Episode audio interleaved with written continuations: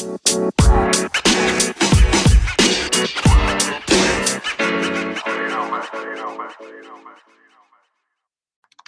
into a brand new episode of Cinema Ticket. Uh, my name is Zach Leslie, and I'm your host as always. And on this episode, I'm joined by a very special guest, Travis Houze. Travis, how are you doing, man? I'm doing good, and it's great to finally have a chance to talk to you. I know we've been on and off talking for a while now, so it's great to be able to work with you. How's everything going? Good, man. I, I'm trying to remember like how we exactly like came into contact. Was it via Letterboxd and then Twitter, or vice versa? Um, you know, honestly, I was thinking about that too. I was like, I think it was like we had probably it was somewhere between Twitter and Letterboxd. Actually, it was Twitter because I posted like I, I post like a lot of like my reviews and stuff through yeah. Letterboxd, and I think there may have been like one or two, and you passed by it, and I was like, okay, yeah, I'll go ahead and check them out. Oh, it's a podcast. Okay, cool. I'll check that out. Oh, he has all these other things, and we like a lot of stuff in common, so yeah. it just worked out perfectly. Yeah, it's been really cool to interact with you on Twitter and share our opinions about movies, and then I've been looking for guests for the next uh, few months of episodes, and I was like, man, Travis just makes a lot of sense. We already talk about movies a lot on Twitter, so uh, I know it'd be a cool conversation. So thanks for hopping on and, and agreeing to do this because uh, needed some guests and you were perfect for it. So thanks, man. All right, thank you. Thank you for having me as well. And today we are going to dive in uh, to Christopher Nolan's uh, space epic Interstellar. And kind of before we get into that, I want to know about your movie watching experiences. I know movie theaters aren't open right now. Mm-hmm. Um, so, what's your quarantine movie watching setup like, and how have you been able to to watch your entertainment during this time? Um, well, I I am a movie theater kid at heart. I love the movie theater. Like that's always been kind of like my place that I've always gone to, and you know, it's been kind of it's been pretty rough. It, it doesn't seem that, that bad, but going three months without being in the movie theater is like a lot more complicated than I expected it to be. Um, but thankfully, I still have you know my TV set up in my room. I still have like I am a very big believer in physical media collection also as well. So I have like most of like my Blu-rays. I've been starting to really get into 4K collection even more lately as time has gone on since I have a little bit more income. And I've just been kind of using that ever since then. Um, and I think the last film I saw in the theater was about March. Yeah, like mm-hmm. March, maybe like a week or two before everything shut down. But um, I've been using this time to just you know catch up on other movies that I haven't really gotten a chance to see. Um, been finally digging into my Criterion collection, so it's I've actually been utilizing the time pretty well. That's awesome. And do you have a favorite theater? I mean, obviously it's closed right now, but do you have a favorite theater in in the DC area where you're at? Um, there's there's a couple. Um, it for some people may know, but I'll try to basically say like the city and places. I think the two that I tend to go to the most is the Regal Majestic 20 and IMAX in Silver Spring, Maryland. The reason I really like that one is because it has a multi it has a multiplex and it also has like an IMAX theater that's like really nice size. I know it's not the you know 70 millimeter in the Air and Space Museum, but it's the closest enough to getting a multiplex IMAX screen. And I think my second would be in DC, which is the Landmark East Street Cinema, where it is much more dedicated to the art house kind of collective. So you get like the A24s, like the Annapurna films, but then also you get like those, you know, foreign films and films that probably would never get, you know, seen in like the big chain, theater chain multiplexes. So those are my two go tos. Cool. And do you have a, a favorite movie snack, a go to? Uh, I've had some people on here who say they mostly broke college kids like myself who don't do any snacks when they go to the movies because uh, of the prices and stuff. But I didn't know if you had a go to uh, a go to snack that that you enjoy. Um, I I don't know how ma- how many times you've been to AMC, but they have these mozzarella sticks, and they never seem to disappoint. Ever. They Love just that that's just been my go-to. Like it's it's like for eight dollars you get like maybe like ten or twelve sticks. It's like a lot of them.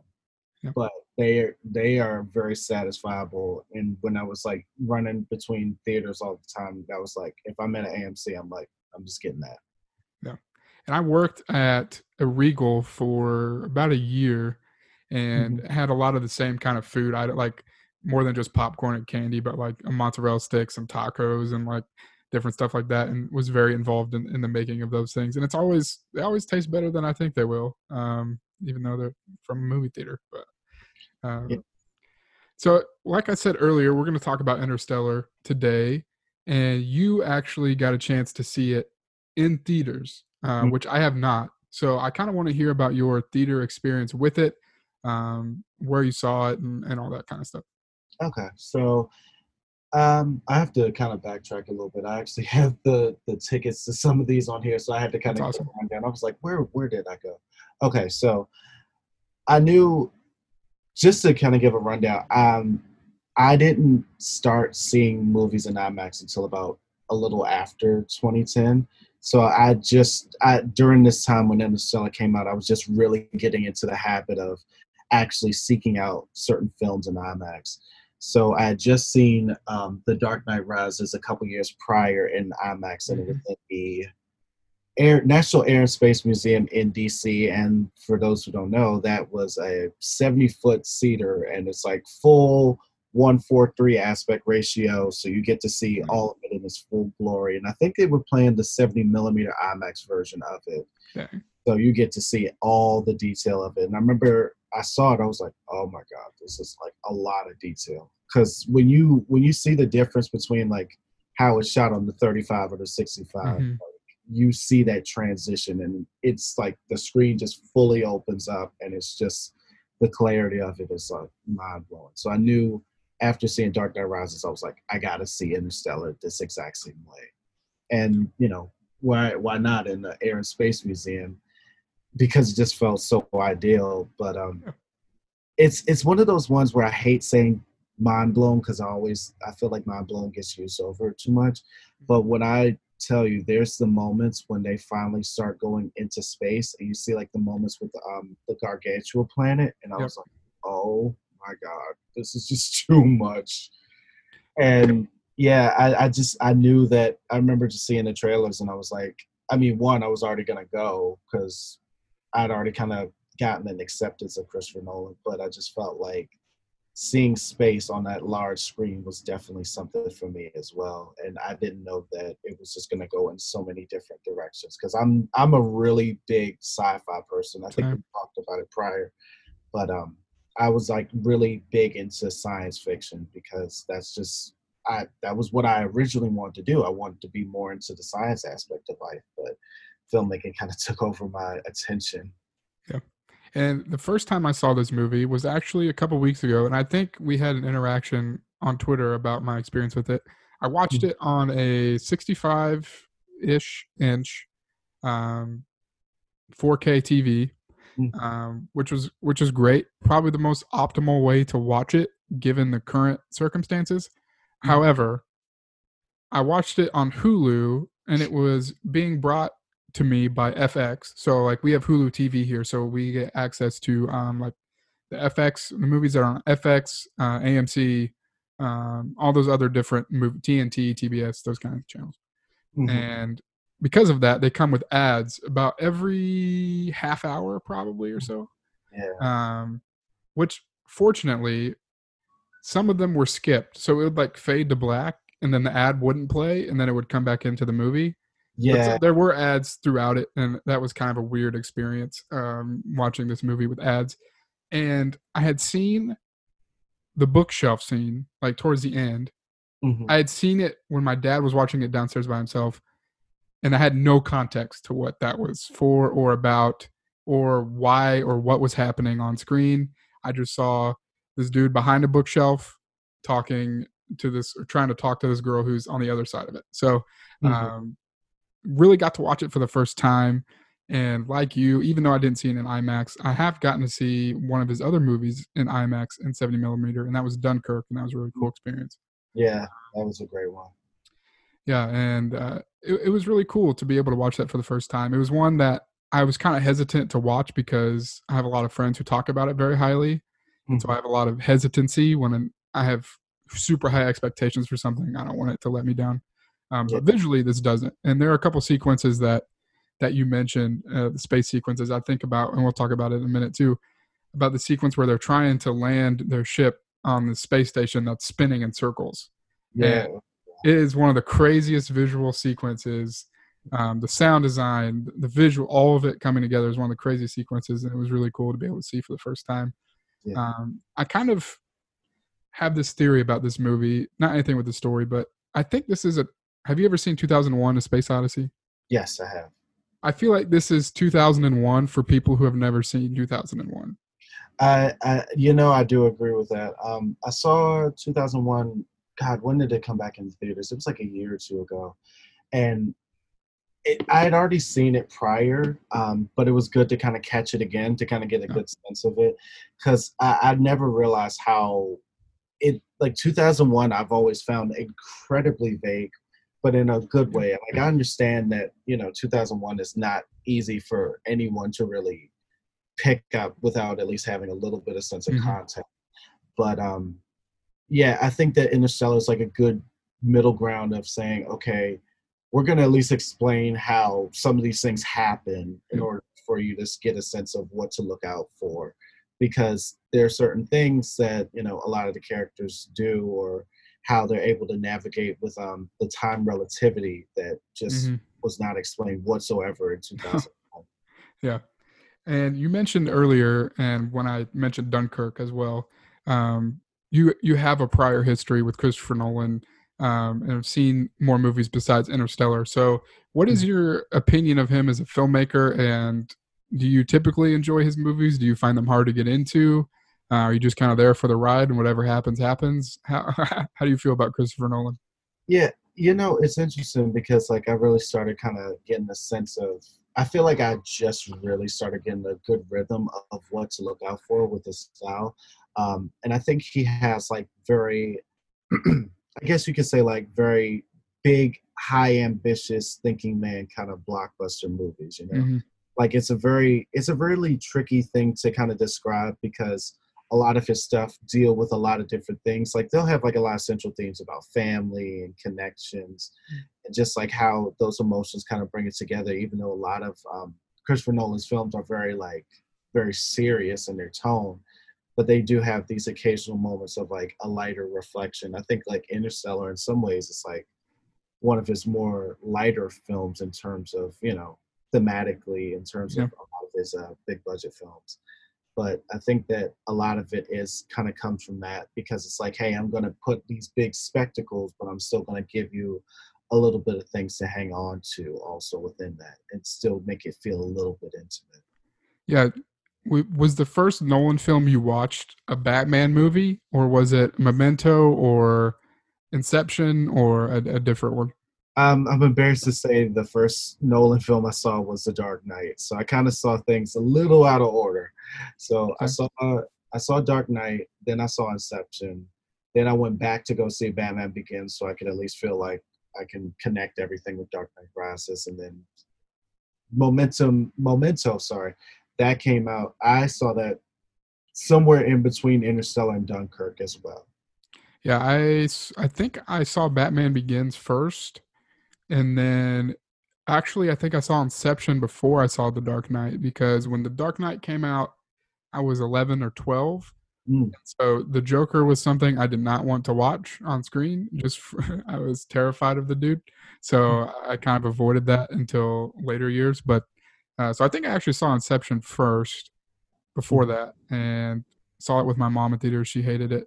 Um, but I didn't see Inception because of Christopher Nolan. I didn't really know who Christopher Nolan was. I guess Yeah. Batman Begins, but at the ripe age of 12 or 13, you know, I don't really care about directors or filmmakers that much. And so I went to Inception because I like Joseph Gordon Levitt a lot. And that was pretty much the only reason I saw that movie. So So, uh, it wasn't until the last few years where I've really started to kind of break down Christopher Nolan for me as a filmmaker um, beyond just the Dark Knight movies, because I think the general public kind of just knows Christopher Nolan for the Dark Knight movies. mhm. And in some ways, those are his most straightforward movies that he's ever made.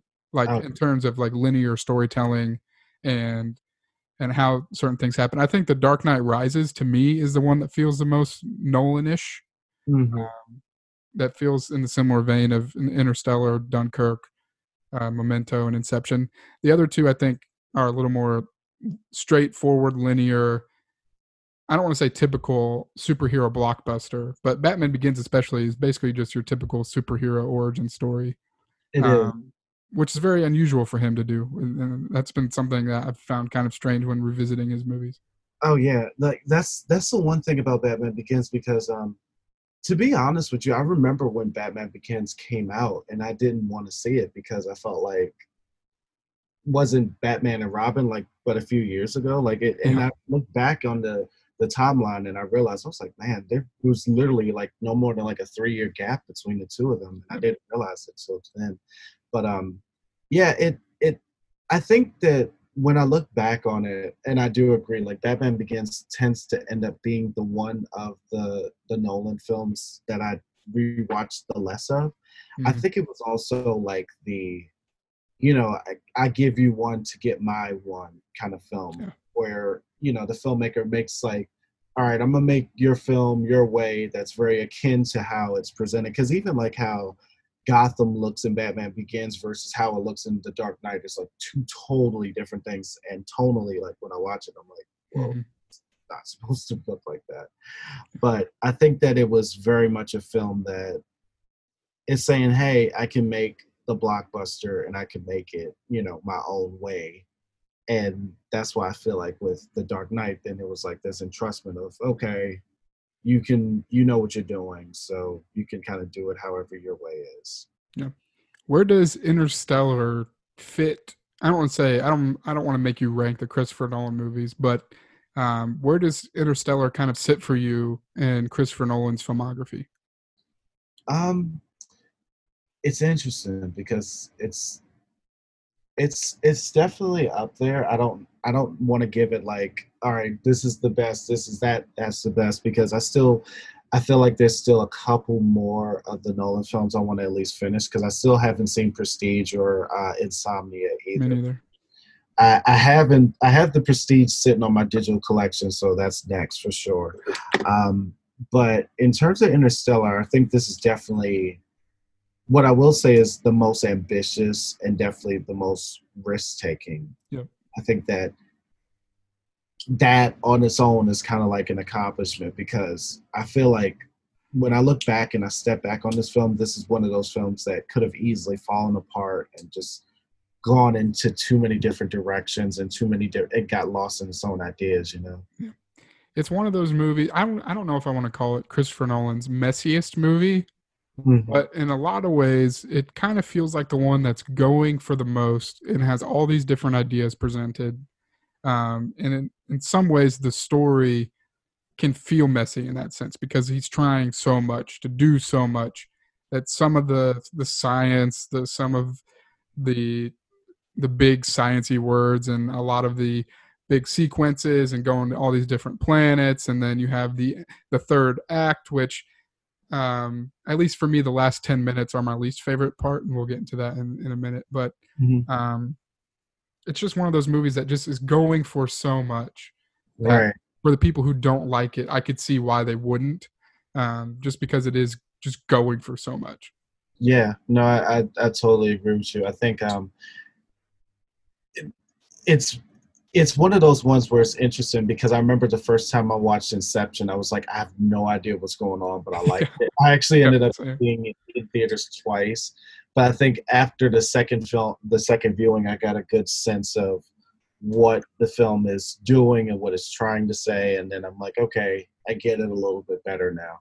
Interstellar is interesting because it's one of those ones where I always kind of feel like, all right, so I'm trying to hold on to the the concept of time, how time passage comes up, the slip it, the time slip mm-hmm. it. Then I'm also thinking about the factor of the stakes of what's going on now on Earth, and it's it it becomes a lot. And we're not even talking about the factor of the family drama as well. Mm-hmm. Yeah, it's um, it's a lot. Uh, it's two hours and forty five minutes ish yeah. Um, which during quarantine doesn't seem that long because I'm looking for things to fill the time. but mm-hmm. uh, it is one that is, I don't want to say it's a chore to rewatch because it's really nice to look at. The actors are all really great in it. And there's nothing necessarily boring about it. It's just really long. And so for Yeah. a lot of people I know can't really sit through that. And I loved your comment about Inception. You said I had I have no idea what's going on, but I'm having a good time.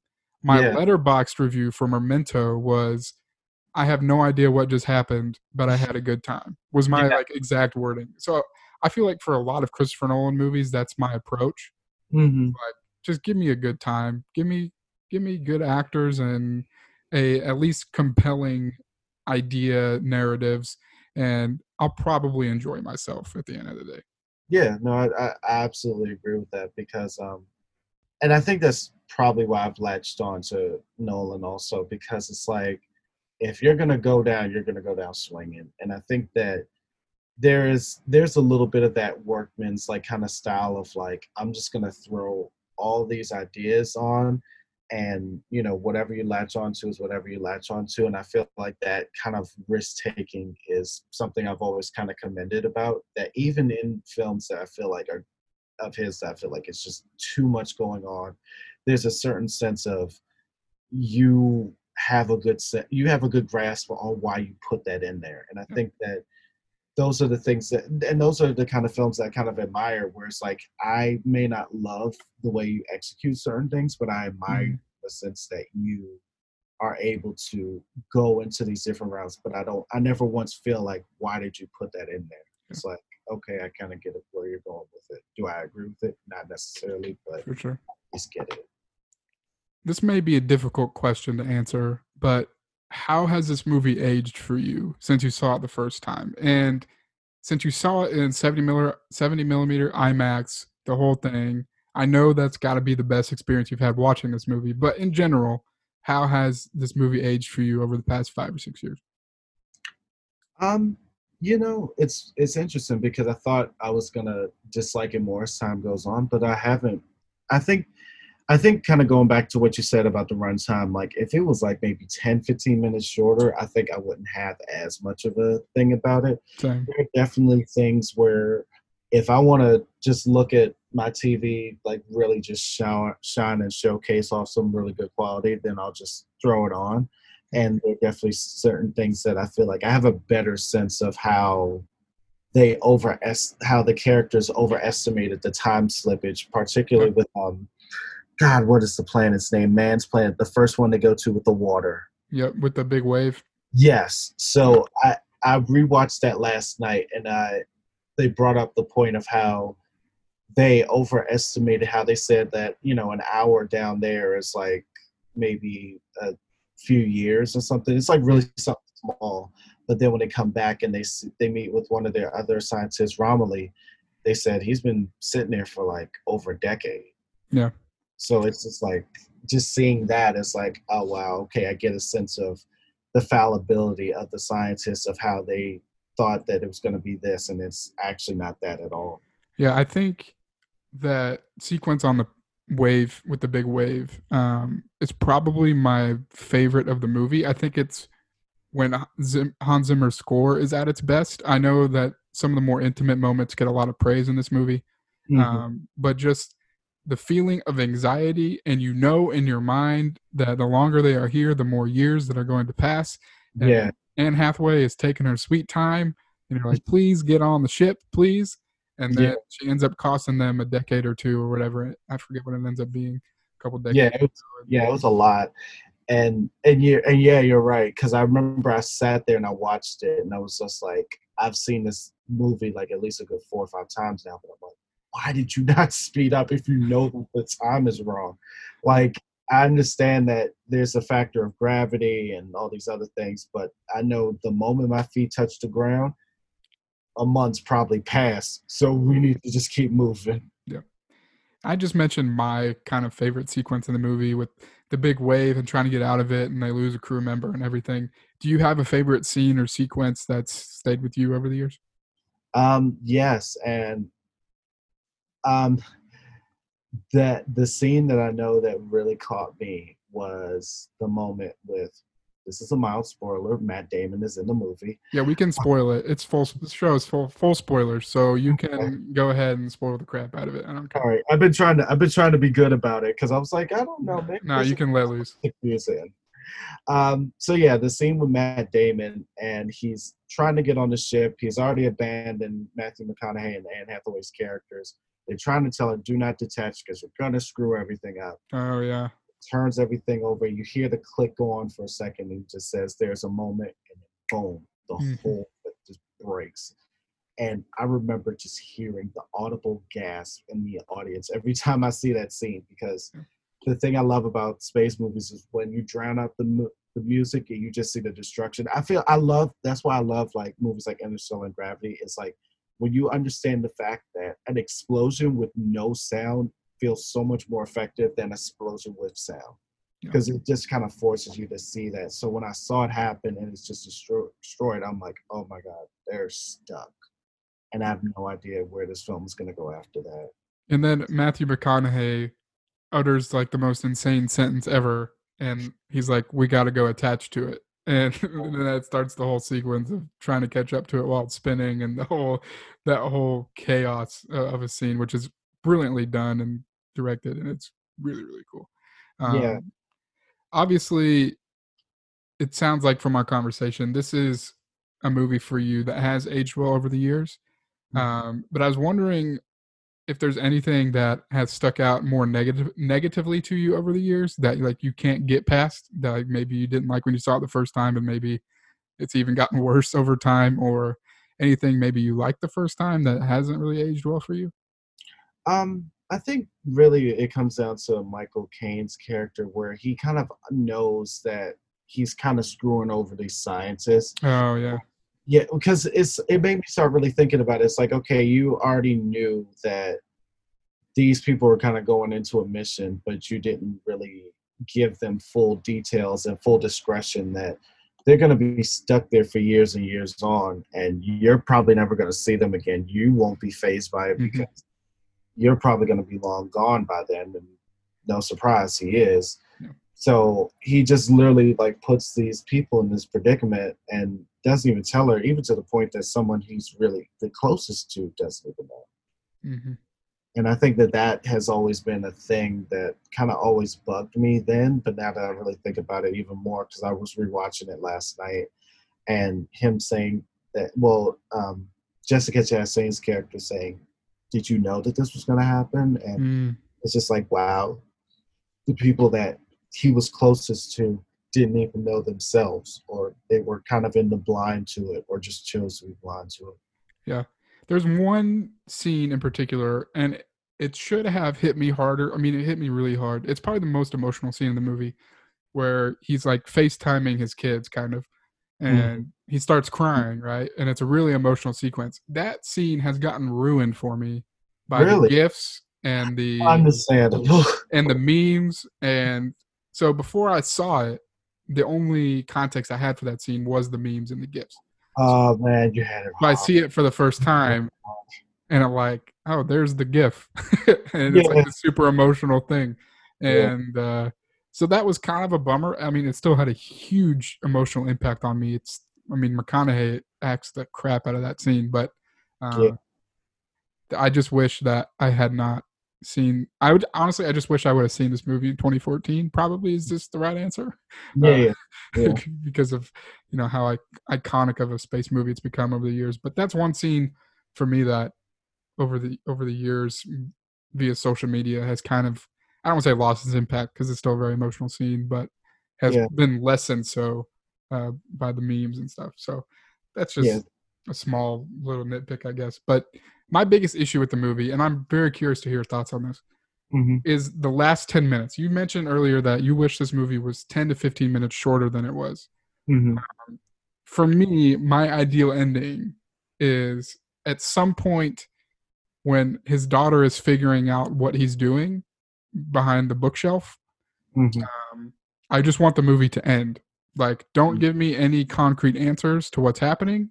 Um, you can have the last shot be her figuring like figuring out that it's him, but I don't need the last ten minutes of.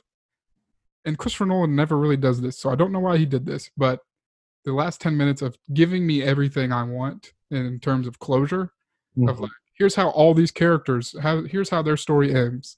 Here's this one, here's this one, here's this one, here's this one, and then the movie's over. right. and it's a, just a little more concrete of an ending than I wanted. Uh, Mhm. I really like the ending of of Inception when you where you don't know really what's happening at the end, whether it's real or a dream, and that kind of sparks conversation forever. Oh yeah, and it- it's still and that that ending still holds up because I, it's funny because I remember looking at it. and I'm thinking to myself, they're gonna cut, aren't they? They're gonna cut. They're not Yeah. gonna. But it, it was like that. I love that moment because it's it holds on it for so long because it has your mind thinking, oh, they're gonna cut. They're not gonna show it. Like, will they? They might not. Yeah. Will they? They will they? Oh, they cut. but it, it start and I, I i definitely get that because i i think nolan works best when he's vague because that way because that would have really sparked a lot more of the all right is she going to find out the inevitable is she going to tell her dad it, it kind of leads, leads you it's kind of like how like in arrival where Yep. if you know that and i know we talked about it but it kind of leaves you to wonder if she will inevitably tell what happens to her father. hmm I think that that would have opened way more of a bigger dialogue where it's kind of like, will you let it happen? Or will you kind of be stuck in this kind of loop of like, you, he may never find out, you know?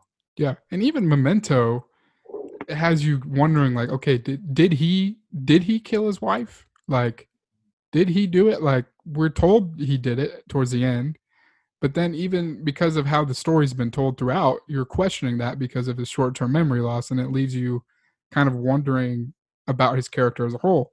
And obviously, Inception's very vague. Um, basically, lets you fill in the gaps how you want to end the story and Mhm. interstellar just kind of finishes it for me which i i was totally expecting like when she figures out the stay stuff like this how he's yelling stay through the bookshelf and then she realizes what the morse code was and i was ex- just expecting it to cut there and like be over and then it kept going and I, I made this comparison a few times but it felt very spielberg to me that ending I was gonna I was gonna kind of coincide to that. Um, I don't know if you remember this film um, or if you've seen it, but some one of my friends compared the ending to Interstellar to AI, artificial intelligence, Mm. and the way that artificial intelligence ends, and a lot of people did not like how the way that film ended. for sure It was one of those things where they said that it's very akin to that, where it's like if it had ended somewhere else, it would people wouldn't have as much of a problem with it. Mm. So I think I definitely see the comparison within that. Yeah, the Spielberg ending for me that comes to mind is Minority Report, and it's one of my favorite movies. I love it, despite how I feel about the ending a little bit. Um, you just have this crazy concept of, you know, this guy who's in charge of this pre-crime department, and they're trying to stop murders before they happen, and it's kind of trippy, futuristic, and then it just kind of ends with happily ever after, and that's not really what I want necessarily Right. and Interstellar kind of gave me the same thing. Like I didn't need to see him with his daughter for the last time. I didn't see, need to see the new space station they're traveling in, which looks really cool. I just didn't really need to see it. Um, Yeah.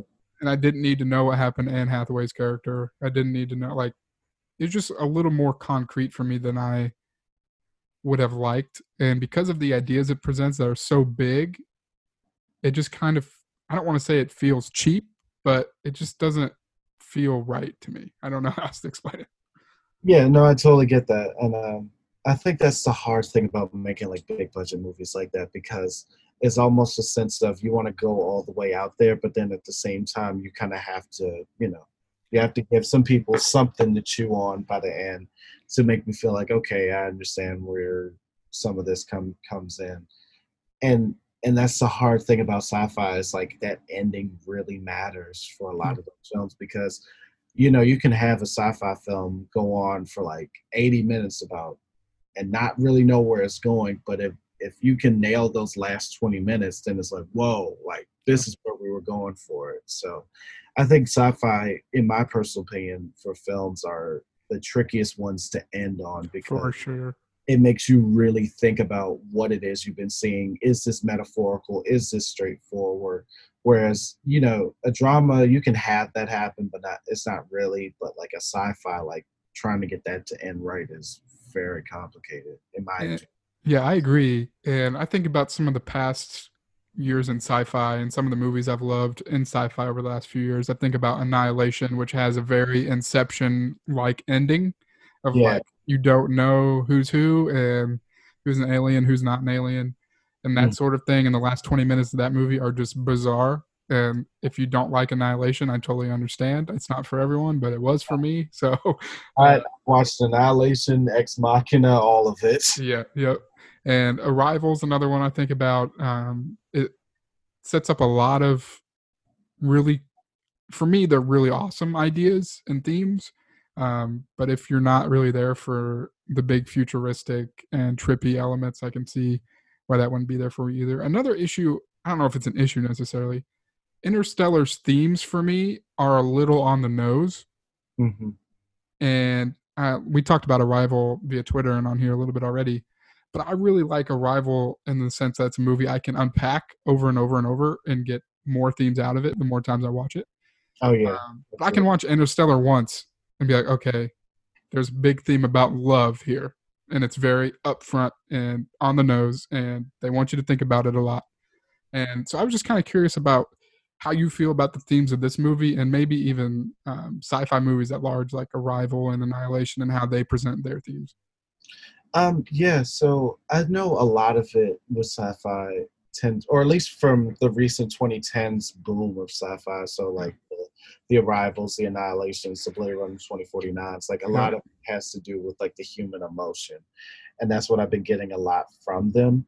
And I think that you know Interstellar kind of plays on into that concept of you know love can bring us back to who we while we're doing certain things in the first place. Like we know that Matthew McConaughey's character is doing is going on this exploration because he loves his daughter and he loves his family and he loves them enough to try to find something for them that they will have a better future. And i think with a lot of other films um, with that they they kind of take on that kind of element. And i think the hardest thing about um a lot the hardest thing about like interstellar doing it is because it takes like this big theme and then it's like hey here's love that brought them back together mm. and it's like it does it and um and i think that that's the the hard thing about the hard thing about balancing big you know sci-fi exploration with love is that it's so hard to balance the two in a story like mm.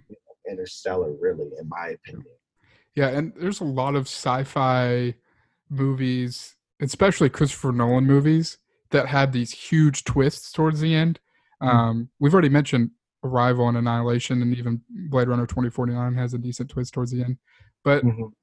how does this twist, and the, the twist in, in Interstellar I'm talking about, is when they realize that this is all for nothing, like the it's all a sham kind of thing. Like they've been sent on this mission, and it's not to save humans. Like that Michael Caine has accepted that humans are done for, mm-hmm. and we don't know that until I can't remember what hour marker that is. It was about a, it was a it wasn't too late because um I got to that part. It was about an hour thirty, maybe forty in because a little um, over halfway. Yeah, because I remember Matt Damon had just woken up, and um they um, Anne Hathaway's character gets called over to it was either TARS or Case. I don't remember. They both looked alike. Yeah. Uh, they uh, so Jessica Chastain's character comes in and they are doing the message and he said that my your father died. He had no, you know, there was no pain, but did you know? So I think hearing that very early on is like it just becomes like an even more frustrating roadblock um, for these characters because then mm-hmm all right, so we just lost decades of our lives with our loved ones at home for something that wasn't really cared for. And i think that because of that it be, that's when it becomes very complicated because the film's central theme is about love and how their love will bring us back to these things. But i feel like with michael caine's character i don't know if that theme of love is brought into him and and Hathaway's character because if that theme was brought into them, then he would have better prepared them for that. I feel like they could have at least overlooked that one aspect if there was like uh, another hurdle block that you know they may have over overdone it with fuel or something where it's like, oh, wait, we're not sure how we're going to be able to get back. It's one of those things where it's like they could have done it, or Christopher Nolan and his brother, when they wrote it, could have done it. So then that way it doesn't feel like they've wasted their time up to that point. Or it could have just been something that could have been technically affected in their journey to be able to get back. Yeah, and the first time you watched this movie, did that twist feel like a little too much? Because you're already processing the time relativity, you're already in space, which is a lot to deal with mm-hmm. in itself, and then they throw this twist at you. Um, were you having to process at like faster speeds because of you know the, the twist that's been thrown at you? I almost had to rewind it to make sure i understood like what they were saying and what the significance of that was. Well yeah you had it better than me because when you when they throw it on in theater there is no rewind or nope. fast forward button at all. So if you miss it you miss out.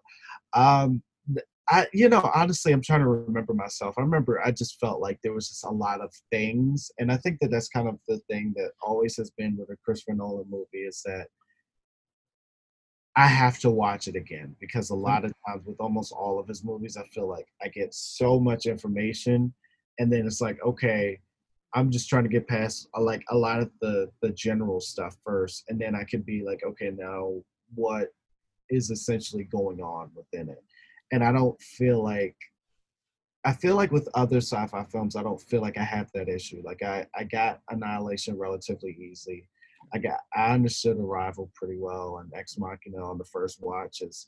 But I feel like with Interstellar, I think hearing a lot of the the science jargon, which I knew some of, but not all of it, sure. it became it much it became much harder to, you know, be able to process all that information. Because whenever you're dealing with something that is not relatively known to the human language on the everyday it's like it, it, takes a lot longer to process these that information. It's just human. Yeah where does this movie sit for you in the last 10 years of sci-fi? Like is this one of your favorites? Is this kind of in the middle of the pack for you? How do you feel about this when you look at the larger sci-fi scene over the last 10 years or so? Um you know, I I really I look back and I'm like, wow, we had a really solid year in terms a solid decade of sci-fi. Yeah. When they're good, they're really good. Yeah. As much as there are things I like about Interstellar and there's things I like about Christopher Nolan, I gotta say middle because yeah.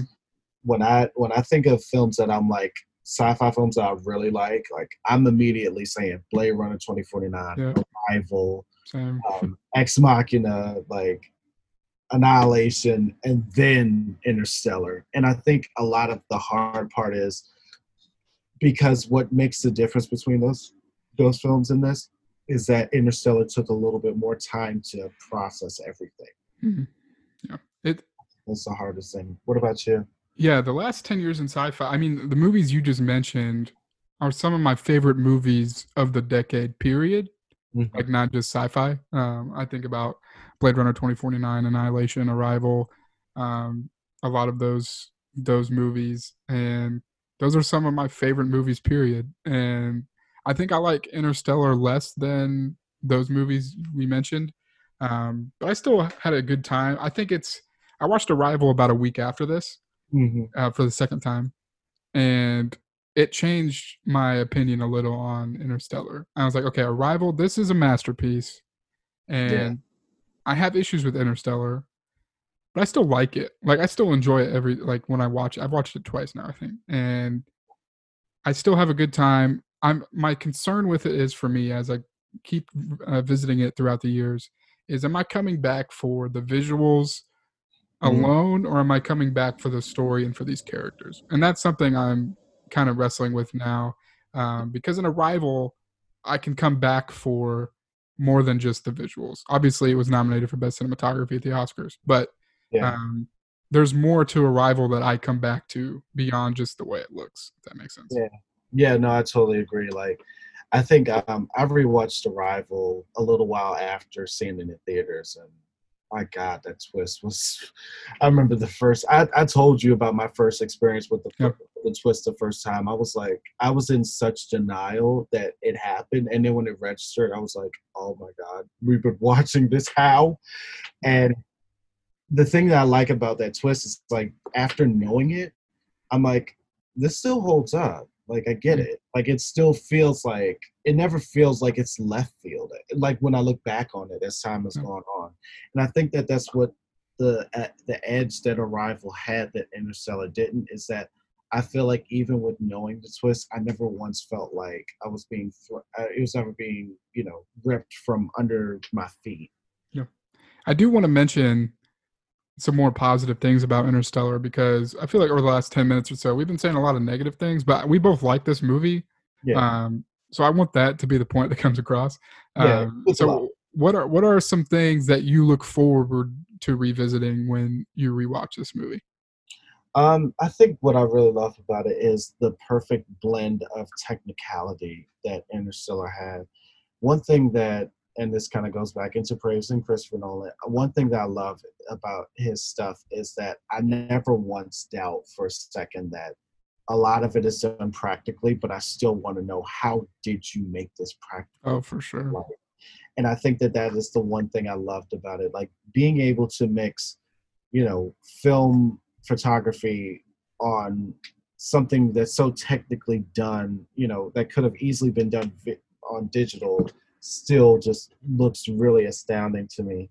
And just even like having like those little moments of like the moment after the sandstorm where they show like the house after it's been blown away with like the sand and also just being able to just see how the the aftermath of it was still just stunning to me even seeing the um when the when they're driving through the cornfield relatively early on like that's still a gorgeous piece to me.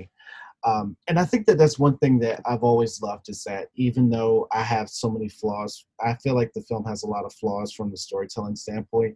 It is just like i've always found it a visual treat to look at.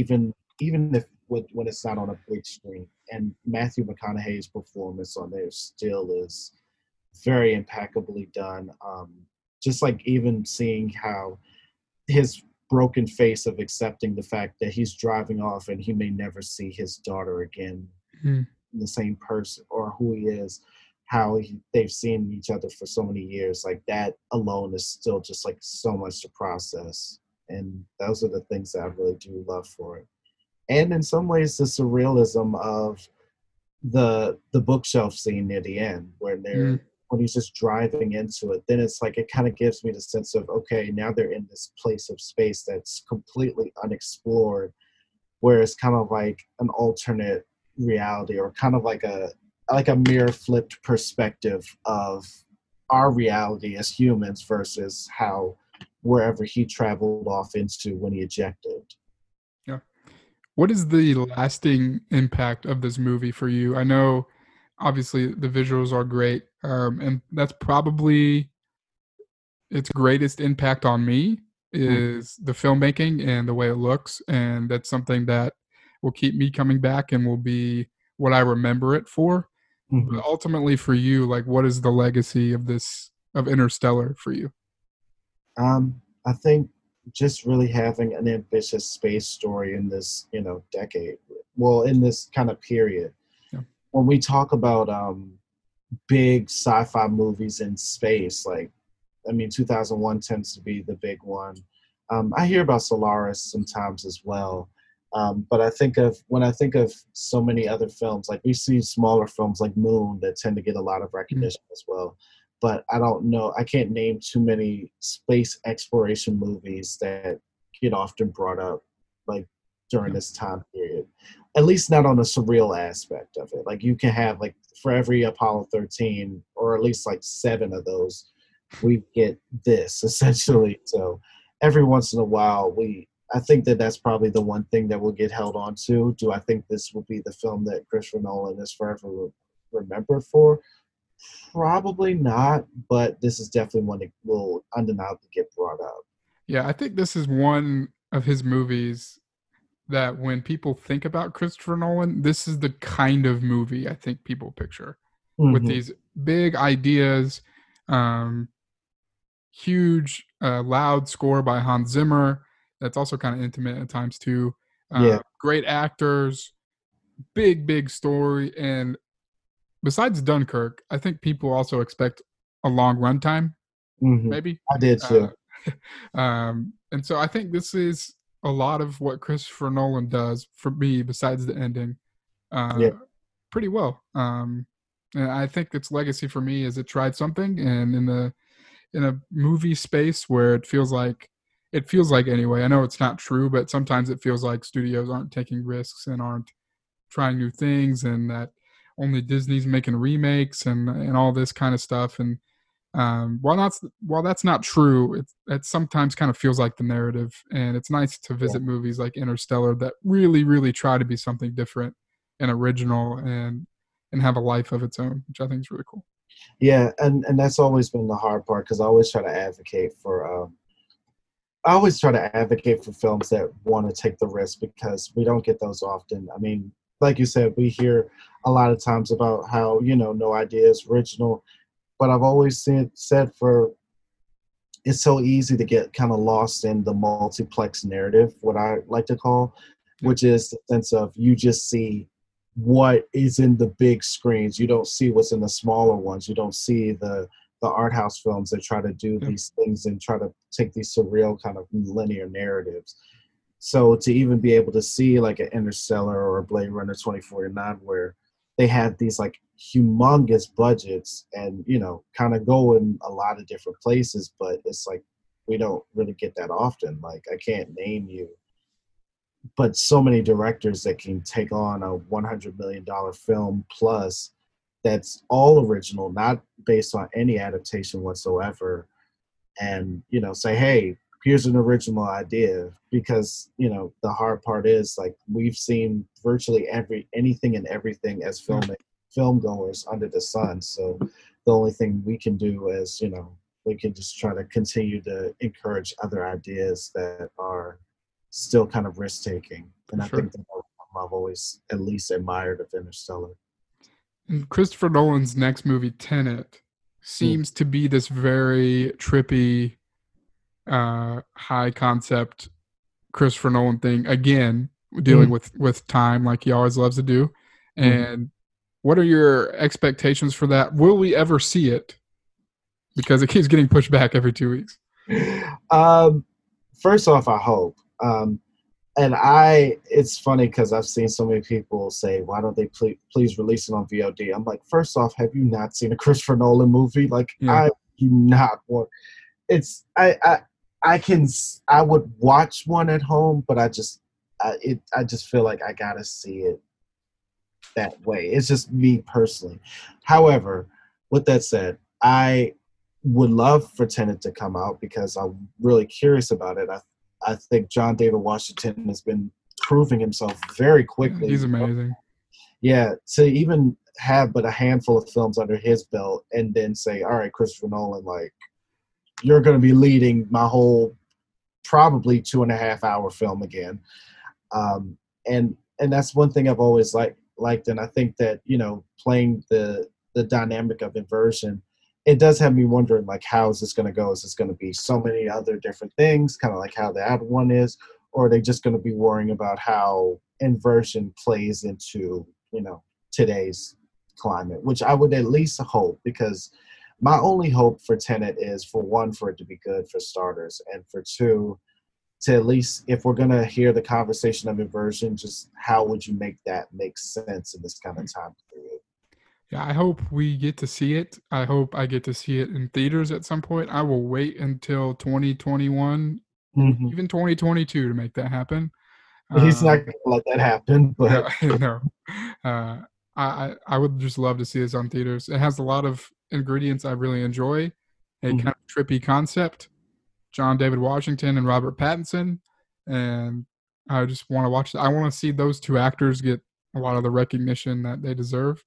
Yeah. So I hope we get to see it. I'm I'm excited to see it whenever whenever it happens. Um, it might be another Christopher Nolan movie where I say I don't know what just happened, but I had a good time, and Yeah. that's okay. Yeah.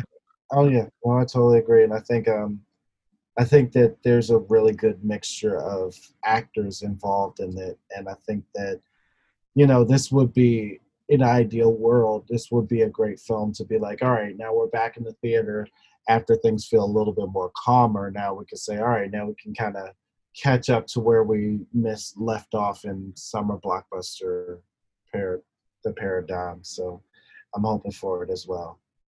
Well, man, I appreciate you joining me. I don't know how Christopher Nolan feels about us sitting during this uh, podcast interview. If you've seen the uh, speculation about him not letting people sit on set, I think that's pretty funny, but uh, yeah, kind of a weird thing. I, I, I, sat and I watched your film for two and a half hours, yeah. just someone else can still sit. It, yeah, and that and that's funny because I remember see, seeing that and I was like, "Is it sitting?" I mean, I knew I knew about the cell phone part, like yeah. about that. So I knew, and I was like, you know, honestly, if I was making a film, I probably wouldn't want people running yeah. around with phones either. So I couldn't fault that. But the sitting part was like, eh, it's probably a bit of a reach. And then when people said no, it's it's kind of overreacted. Yeah. But it's kind of funny hearing it. It is for sure. Well, man, thanks again so much for joining me to talk about Interstellar and also a broader conversation about sci-fi and Christopher Nolan and and everything else in between. It was really fun, really awesome. Uh, I just really appreciate you coming on, man. Oh, thank you, thank you for having me, and I'm glad that we got a chance to talk again, and hopefully we'll be talking more again soon. Yeah, and uh, where where can people find you on Twitter? Um, you can plug yourself here for the next few seconds if you got anything going on or, or whatever else. Okay, so right now I am you can access me basically on Facebook, Twitter, and Instagram, all on the same thing, which is Travis Houze, which is T R A V I S H O U Z E. So the best way I always like to describe it is imagine house, like the letter house, mm. but just with a Z. Yep. And that's where you can find me. Um, when you go to my Instagram, you will see virtually all my photography related stuff. So when I'm not talking about sci-fi or loving sci-fi. I'm actually doing photography for a living and in the process of screenwriting and hopefully we'll have something very very soon so hopefully That's fingers awesome. crossed that the pandemic doesn't hold me yeah. longer That's awesome. Uh, yeah, go and check out all of Travis's stuff. Um, as you can tell, he's very thoughtful and um, and just awesome in general. So uh, once again, Travis, thanks for coming on, man. Be be on the lookout for more episodes soon. A lot of cool guests coming up, and be sure to follow the podcast on Twitter at Cinema Ticket Pod, and you can find me on Twitter at the Zach Leslie. Tweet a lot of stuff over there about a lot of different things, and we'll see you next time. Thanks for listening. All right, thank you.